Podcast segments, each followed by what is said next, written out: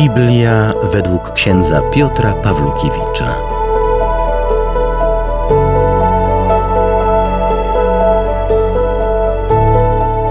Z księgi Hioba. Hiob przemówił w następujący sposób: Czyż nie do bojowania podobny jest byt człowieka?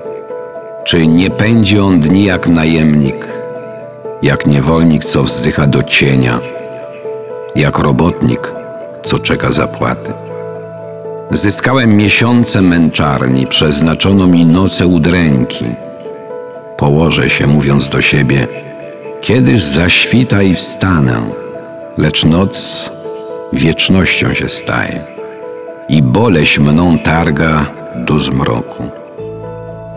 Czas leci jak tkackie człenko i przemija bez nadziei.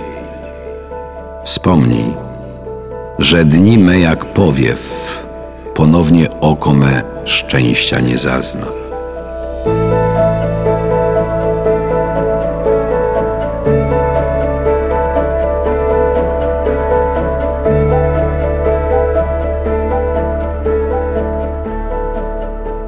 Może zacznę od takiego porównania. Drodzy Państwo, każdy z nas przeżył taką sytuację, że cierpiał jakoś. Ktoś go okradł, rozchorował się, ktoś odszedł od rodziny. I wtedy spotkać kogoś, kto mnie zrozumie, to jest szczęście w nieszczęściu. To jest ogromna radość. Nieraz spotykamy się, mówimy, miałem taką operację. Ja też miałem dokładnie taką samą. Tak, no jakżeś, jakżeś potem się leczył, jakżeś potem się rehabilitował. Pan Bóg chce nam powiedzieć, że nas zna. I dlatego wstrząsający fragment Księgi Hioba nie to, że boli, nie to, że jest źle, nie ma żadnej nadziei. To jest przerażające. Są ludzie, którzy cierpią właśnie bez, bez nadziei. I Pan Bóg nam pokazuje, że Pismo Święte, Msza Święta, Kościół jest dla Ciebie. Ja Cię znam. Ja z Tobą to przeżywałem, no, w dosłowności na Golgocie. Syn Boży to przeżywał. Ale żebyśmy nie myśleli, że niektórzy ludzie może myślą, że w Kościele to jest, przepraszam za słowo, takie sialala, sialala, bijemy brawo, wszyscy jesteśmy szczęśliwi. Nie. Są ludzie, którzy, którzy przychodzą do nam przeświętą bez nadziei, tak trochę z rozpędu, tak trochę z przyzwyczajenia, ale oni nie mają żadnej nadziei, nie wierzą, że się w ich życiu coś zmieni na lepsze. I jak słyszą te słowa, to mogą powiedzieć, no cześć Hiob, witamy w klubie. Ten temat kłócenia się z Panem Bogiem, on się ostatnio coraz tak odważniej pojawia w nakazaniach na ambonie.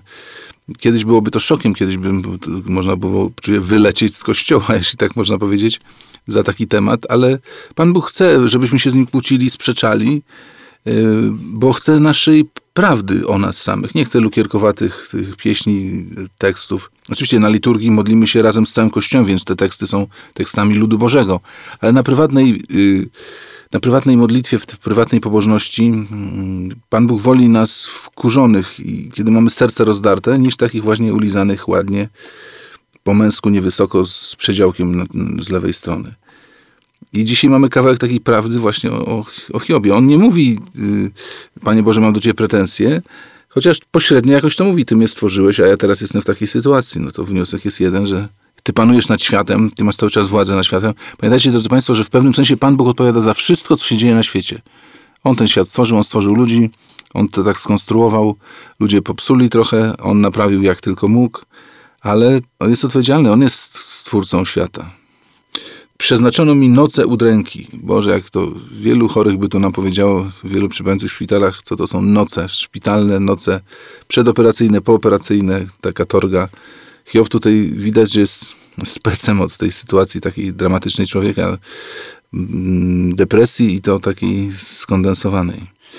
No i wypowiadamy je nieraz, bardzo może oględnie, elegancko, żeby nie było tutaj zbytniego spoufalania się z Panem Bogiem, ale mi modlitwa powszechna, gdzie prosimy za chorych, za umierających, za nieuleczalnie chorych.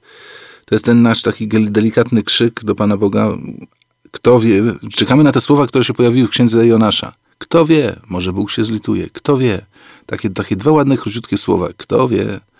Nieraz się to w historii zdarzało. Ja od razu uprzedzę, że Gdybyśmy zostali tylko przy księdze Hioba, przy tym fragmencie, no to byśmy troszeczkę, znaczy nie troszeczkę, ale zafałszowali całość naszej rzeczywistości duchowej, gdzie są inne czytania, inne nabożeństwa, inne treści.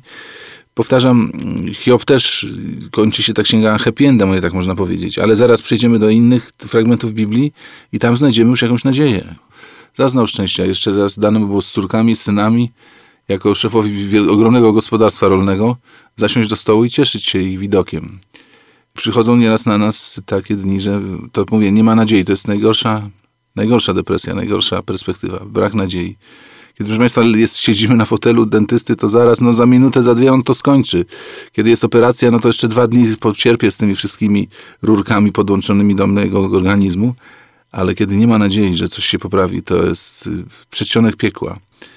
Powtarzam, trzeba z innymi tekstami zestawiać ten tekst, żebyśmy mieli całość, y, jakąś taką spojrzenie Boże na ten problem. Ale są ci, którzy odkryli tajemnicę cierpienia, choćby ksiądz Aleksander Fedorowicz, który mówił o swoim nowotworze dobry nowotwór. Dobry. Pan Bóg dał mi dobrego nowotwora, bo korzyści duchowe, jakie on potrafił z tego wyprowadzić, były nie, nie, nieprawdopodobne. I on, będąc chorym człowiekiem w Otwocku, leżąc w szpitalu, prowadził rekolekcje dla chorych. I on, który też był pocięty tam po poprzednich zabiegach, mówił, mam do was trudne słowo i choć jestem sam chory, czyli miałbym prawo jakoś tutaj wam powiedzieć, panowie, weźmy się w garść, to jednak podchodził z wielkim szacunkiem do cierpienia, i, bo to jest rzecz rzeczywiście święta, najświętsza. Dotyka naszego wnętrza i nasze wnętrze odpowiada Panu Bogu, który nas na takie drogi próby nieraz jak Hioba wpuszcza. To są te, te światła, które podtrzymują Kościół. Ja napisałem kiedyś taką piosenkę o yy, pewnej pani Aurelii, która modliła się w swoim domku na różańcu, w chałupce sypiącej się. Pan Bóg i wysłał i modlitw i nie zesłał wojny atomowej na świat. I nikt nie wiedział, że to jakaś staruszka z Glębuszewa Dolnego wybłagała coś swoim różańcem. Nikt o tym nie wie, nikt jej nazwiska nie pozna. Wszyscy będą gratulować premierom, prezydentom i generałom, że udało się tą wojnę zawiesić jakoś, że do niej nie doszło. A to są te, te stare babcie, przepraszam za słowo, no ale no, starsze kobiety i mężczyźni zresztą też, którzy godzinami oddają się pobożnościom, wcale nie głupim, wcale nie do jakiejś beznadziejnej dewocji, tylko rzeczywiście ratują świat przed czymś, co, co może nam mądrym groziło. Dofinansowano ze środków Narodowego Centrum Kultury w ramach programu Kultura w sieci.